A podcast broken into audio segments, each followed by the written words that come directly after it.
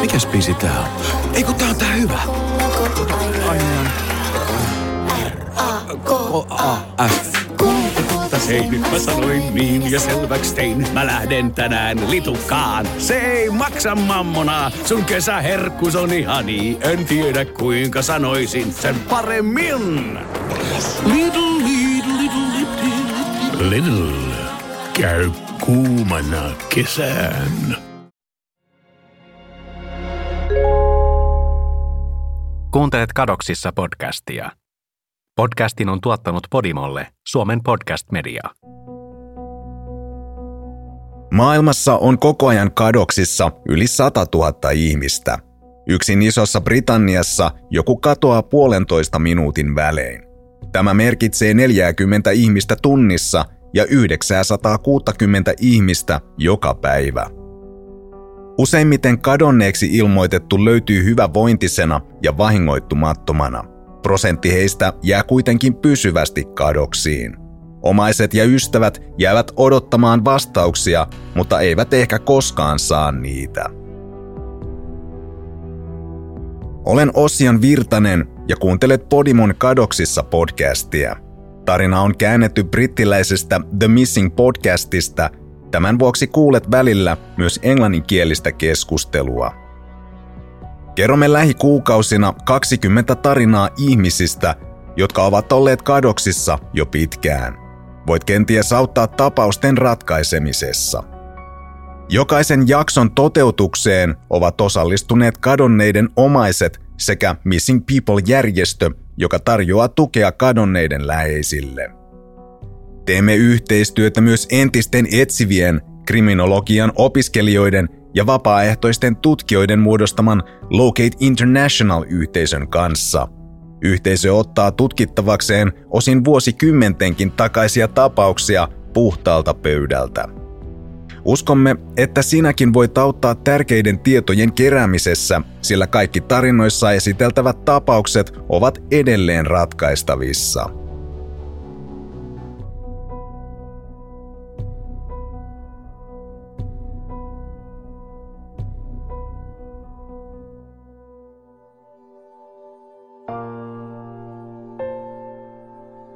Monet kauhutarinat alkavat siitä, kun ryhmä nuoria kokoontuu yhteen pitämään hauskaa. Huoleton meno ja elämästä ja ystävistä nauttiminen on täydellinen alkusoitto nurkan takana odottavalle käänteelle ja pelolle. Tämä tarina alkaa melkein täsmälleen samalla tavalla. 23-vuotias Alan Bryant on kutsunut kavereita luokseen. He pelaavat videopelejä juovat olutta ja pitävät hauskaa. Illalla kaverukset päättävät lähteä juhliin.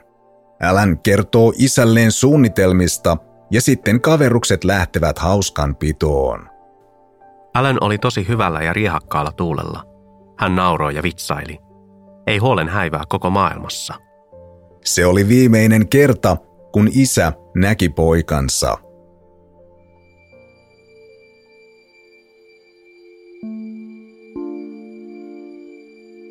Tarinan keskushenkilö on Alan Bryant.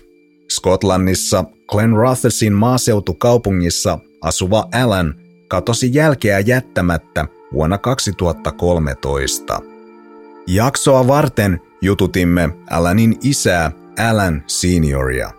Isän puheista käy selväksi, että he olivat hyvin läheisiä. Alan ja minä kävimme usein kalassa kahdestaan. Joskus emme saaneet mitään, Joskus taas kalaa tuli vaikka kuinka paljon. Alan rakasti jalkapalloa ja me molemmat kannatimme samaa seuraa. Alan nautti elämästä. Hän nauroi usein ja paljon. Se oli laatuaikaa oman pojan kanssa. Me olimme tosi hyviä ystäviä ja minä olin myös hänen kavereittensa ystävä. Minua kutsuttiin isoksi Alaniksi, koska olen vanhempi, ja poika oli puolestaan pikku Alan, koska hän oli nuorempi.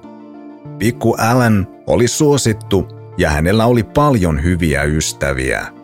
Hän tuli toimeen kaikkien kanssa. Kaikki pitivät Alanista, koska hän oli niin kertakaikkisen mukava. Alan vietti paljon aikaa kavereiden kanssa niin kuin nuorilla on tapana. He kävivät toistensa luona, joivat olutta ja pelasivat videopelejä Tai vain hengailivat keskenään ja pitivät hauskaa. Alan oli kaveripiirin keskipiste ja aina valmiina kepposiin. Isä Alanilla oli tekemistä pitää poikia silmällä. Alanin kaverit viettivät paljon aikaa meillä. Minusta se oli vain hyvä, koska silloin tiesin, että he ovat turvassa, eivätkä jossain ulkona kadulla. Isä Alan on nyt kahdeksan vuoden ajan yrittänyt selvittää, mitä hänen pojalleen tapahtui. Marraskuun toisen ja kolmannen päivän välisenä yönä vuonna 2013 Alan katosi jälkiä jättämättä, eikä häntä ole koomin nähty. Se oli ihan tavallinen päivä. Alan oli yläkerrassa huoneessaan kuuntelemassa musiikkia. Hän taisi pelata jotain siinä samalla. Sitten muutama kaveri tuli käymään ja he menivät yläkertaan ottamaan pari drinkkiä.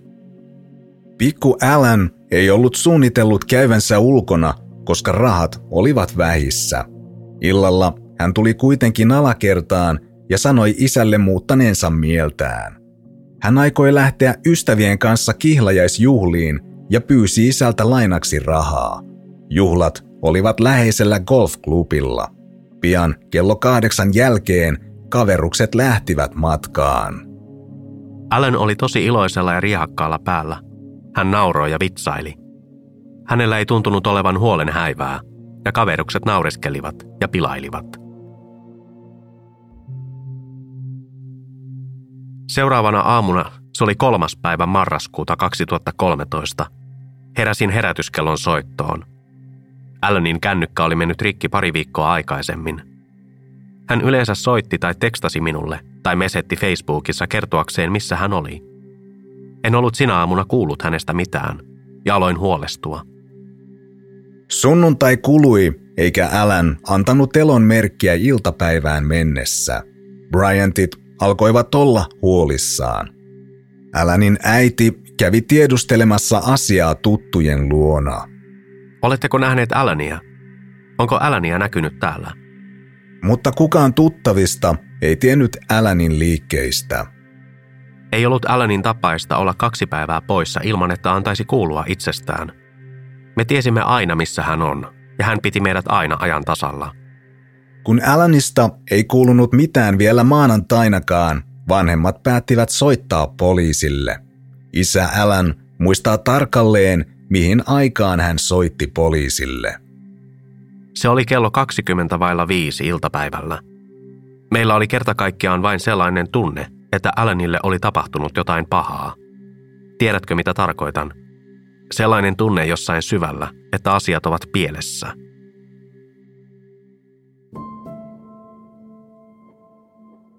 Mitä siis tapahtui tuona lauantai-iltana, kun Alan lähti kavereittensa kanssa juhliin? Valvontakameroiden kuvien ja todistajalausuntojen perusteella poliisi pystyi jäljittämään Alanin liikkeet tiettyyn pisteeseen asti. Golfklubin kameroissa näkyi, miten Alan kavereineen saapui juhliin yhdeksän aikoihin ja he viipyivät puoleen yöhön. Seuraavaksi he ottivat tilataksin Stix-nimiselle yökerholle. Valvontakameran kuvassa näkyy, että yökerhoon tullessa Alanilla ei ollut takkia. Ystävien mukaan hän oli unohtanut sen edelliseen juhlapaikkaan.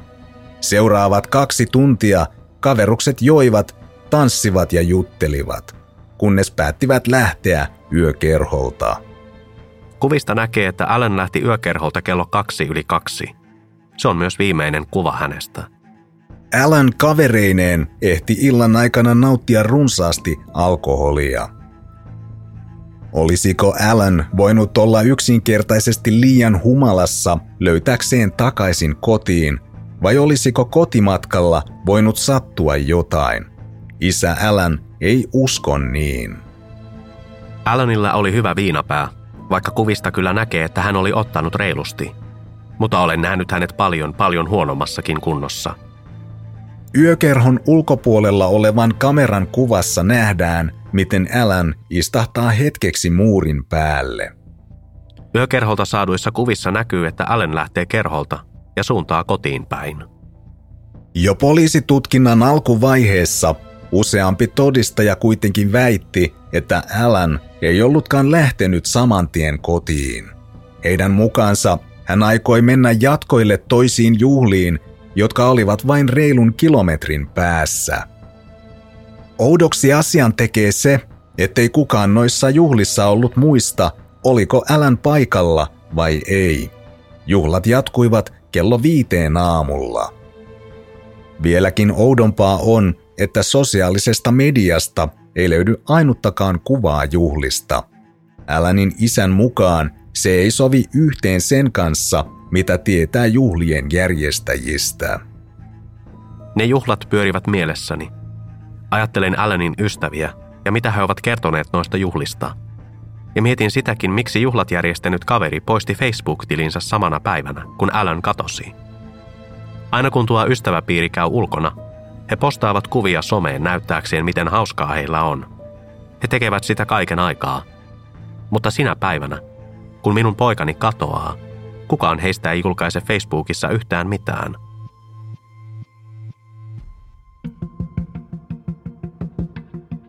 Vaikuttaa kieltämättä varsin oudolta. Tuohon aikaan nuoret tuntuivat julkaisevan päivityksiä kaiken aikaa ja huippuhetkistä erityisesti. Ehkä nämä juhlat olivat kuitenkin vain poikkeustapaus. Mutta palataan vielä ajassa taaksepäin Stixin yökerhoon. Stix on yksi paikkakunnan suosituimmista yökerhoista ja tuona lauantai-iltana vuoden 2013 marraskuussa meno oli siellä vilkasta.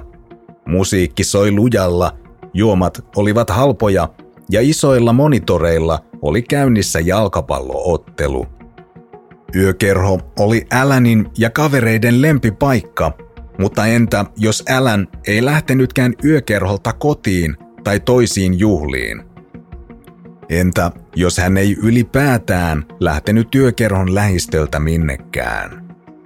Yhden kertomuksen mukaan heti Alanin lähdettyä yökerholta kuultiin kahden naisen huutavan hysteerisesti. Alanin isän mukaan sillä voi olla jotain tekemistä hänen poikansa katoamisen kanssa. Yökerhon takana tapahtui jotain sinä yönä. Mitä sitten yökerhon takana tapahtui? Olisiko Alan voinut olla osallisena? Keitä naiset olivat ja miksi he huusivat? Aihe on erityisen arka Alanin isälle. Hän on vihainen poliisille, joka ei hänen mielestään käsitellyt todistajan lausuntoja asianmukaisesti. Poliisi ei haastatellut näitä todistajia, ei ainakaan saman tien. Heitä kuultiin vasta 17 kuukautta myöhemmin. Poliisi jätti vihjeet tutkimatta heti alkuvaiheessa. Entä valvontakameroiden kuvat? Alanin isä hämmästelee sitäkin, ettei poliisi pyytänyt nähtäväkseen kuvaa yökerhon takaa. Alueella oli kaikkiaan 15 paikallisen vartiointiliikkeen kameraa. Ehkä jokin niistä olisi tallentanut tapauksen. Alanin isä oli vakuuttunut asiasta ja kun poliisi ei tuntunut toimivan asiassa, hän otti itse yhteyttä vartiointiliikkeeseen kaksi kuukautta katoamisen jälkeen.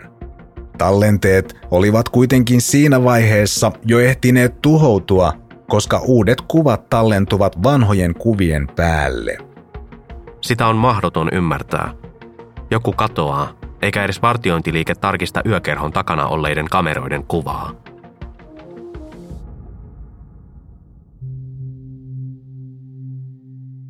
Alanin isä on vakuuttunut, että yökerhon ulkopuolella tapahtui jotakin, joka liittyy hänen poikansa katoamiseen. Alan oli yhä paikalla siinä vaiheessa. Hän ei koskaan lähtenytkään yökerholta. Hän oli siellä, sanoi poliisi mitä tahansa – Alanin omaiset ovat saaneet vasta hiljattain tietää toisestakin yökerhoon liittyvästä johtolangasta. He kuulivat, että katoamissiltana yökerhon lähistöllä oli nähty musta pakettiauto, joka oli ajellut edestakaisin juuri ennen kuin Alan lähti yökerholta. Mitä pakettiauto teki siellä ja kuka sitä ajoi? Olisiko sen kuljettaja kenties voinut nähdä, mihin suuntaan Alan lähti, vai olisiko autolla jotain tekemistä Alanin katoamisen kanssa? Katoamisyön tapahtumista on kuitenkin olemassa myös toisenlainen teoria. Viikko katoamisen jälkeen Alanin oli ollut määrä käydä kuulusteluissa, koska hän oli kuukautta aikaisemmin rikkonut vahingossa paikallisen viinakaupan ikkunan. Kauppa oli suosittu Glen Rothesissa, useimmat paikalliset ostivat sieltä alkoholijuomansa, ja kauppa oli tarkka maineestaan. Alanin isällä oli mielikuva, että kaupan omistaja oli suuttunut ikkunan rikkomisesta ja siksi hän yritti rauhoitella tilannetta.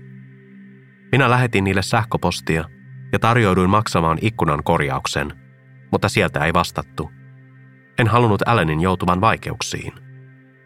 Voisiko rikkoutunut ikkuna liittyä jotenkin Alanin katoamiseen? Mitään todisteita asiasta ei ole, mutta Alanin isä pyysi kuitenkin poliisia tutkimaan asiaa. Olisiko joku voinut suuttua ikkunan rikkomisesta niin pahasti, että päätti tehdä jotain syylliselle? Katoamistapauksissa joudutaan tapahtumien kulku suurelta osin selvittämään kuulopuheiden perusteella. Joskus puheet johtavat totuuden jäljille, monesti kuitenkin kadonneesta kiertävät huhut tekevät omaisten elämän vain vaikeammaksi. Näin kävi myös Alanin tapauksessa. Olen kuullut Alanista kaikenlaisia huhuja. Poikasi on hakattu kappaleeksi. Hänet on näännytetty nälkään. Olen kuullut kaikki mahdolliset versiot. Alanin tapauksessa huhuja liikkuu erityisen paljon, mahdollisesti siksi, että hän oli niin nuori. Alanin ikätoverit jatkavat tarinan kertomista yhä uudelleen ja jokaisella kerralla juttua liioitellaan tai kaunistellaan lisää ilman, että päästäisiin lähellekään totuutta. Toisaalta on myös mahdollista, että osa huhuista on totta, mutta ilman todellisia johtolankoja ja todisteita poliisi ei voi jatkaa tutkimuksia. Mielessä pyörii niin paljon asioita, ja sitä yrittää käsitellä niitä päivittäin. Vuonna 2018, viisi vuotta Alanin katoamisen jälkeen, poliisi naarasi yleisöltä saadun vihjeen perusteella kaupungin läpivirtaavaa jokea, joka on vain kilometrin päässä yökerhosta. Olisiko Alan voinut hukkua jokeen? Vihjeen perusteella ei kuitenkaan löydetty mitään, ei ruumista eikä minkäänlaisia jälkiä. Olemme tähän asti tarkastelleet kolmea eri teoriaa Alanin katoamisesta. Joko hänelle tapahtui jotain kotibileissä, tai hänelle tapahtui jotain yökerhon ulkopuolella, tai sitten hänelle tapahtui jotain hänen ollessaan matkalla kotiin juovuksissa. Mutta eräs kysymys, josta emme ole maininneet, on se mahdollisuus, että Alanilla oli vihollisia – Halusiko joku kenties vahingoittaa häntä? Alanin isän mielestä ainoa syntipukki tässä tapauksessa on perhe, joka oli muuttanut heidän naapurustonsa äskettäin. Meidän talomme lähelle muutti perhe, sellaista levotonta sakkia, joka ei pysy aloillaan. Yksi perheen pojista lykkäytyi Alanin ja hänen ystäviensä seuraan. Kaikki meni alkuun hyvin. Pojat tapailivat toisiaan ja kävivät oluella – mutta tämä uusi poika ei osannut puhua mistään muusta kuin tappelemisesta. Tappelemisesta kaiken aikaa. Eivätkä muut pitäneet siitä. Perheiden välillä oli kitkaa heti alusta alkaen. Poikien välillä alkoi olla tappeluita, ikkunoiden läpi heitettiin tiiliä. Välit olivat erityisen kirjat Alanin ja tuon tappelemisesta puhuvan pojan välillä. Alanin isäkin kuuli ongelmista – Alan Bryant, minä tapan sinut, minä tapan sinut.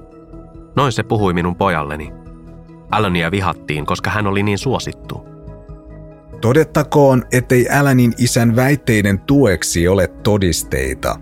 Mutta jos tappouhkaukset ovat totta, olisiko siinä mahdollinen selitys Alanin katoamiselle?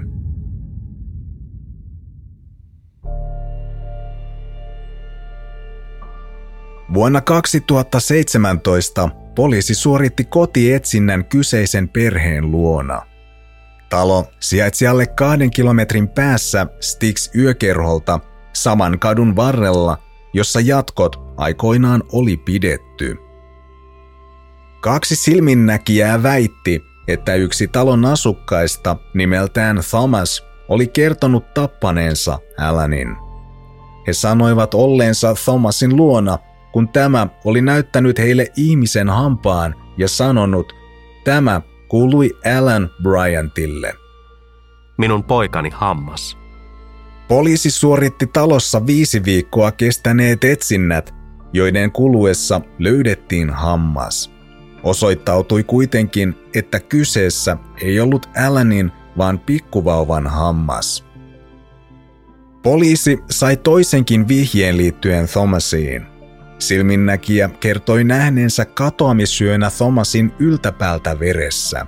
Myöhemmin todistaja kuitenkin perui tarinansa ja sanoi muistaneensa päivämäärän väärin. Alanin isän mukaan Thomas kerskuu edelleen tappaneensa Alanin. Silti ei ole löytynyt todisteita, joiden perusteella asiassa voitaisiin nostaa syyte. Siksi Thomasia tai hänen perhettään ei ole pidätetty ja haastettu oikeuteen. Alanin isä on kuitenkin edelleen vakuuttunut, että huhuissa voi olla perää. Tilanne on ollut raastava Alanin omaisille. Alanin isä kuvailee tilannetta jokapäiväiseksi helvetiksi. Kukaan ei voi ymmärtää, miltä se tuntuu. Vuodet kuluvat ja ihmiset sanovat, että siitä hän on jo pitkän aikaa. Ja siinä sitä istuu ja tuntui kuin se olisi tapahtunut eilispäivänä. Epätietoisuus on kidutusta Alanin omaisille. Heille Alanin kohtalo on kuin avoin haava, joka ei umpeudu ennen kuin he saavat vastauksia. Painajaisiin ja unettomiin öihin ja ahdistaviin päiviin ei ole mitään parannusta. Jotkut päivät ovat todella pahoja. Silloin pienetkin asiat tuntuvat liian raskailta, jotta niitä voisi tehdä. Epätietoisuus nakertaa mieltä se on kuin syöpä, joka tuhoaa sisältäpäin. Ymmärrätkö? Se on maailman kamalin tunne ja sydänsuru. Se on pahempaa kuin kukaan voi kestää. Bryantin perhe on kuitenkin päättänyt jatkaa Alanin etsimistä.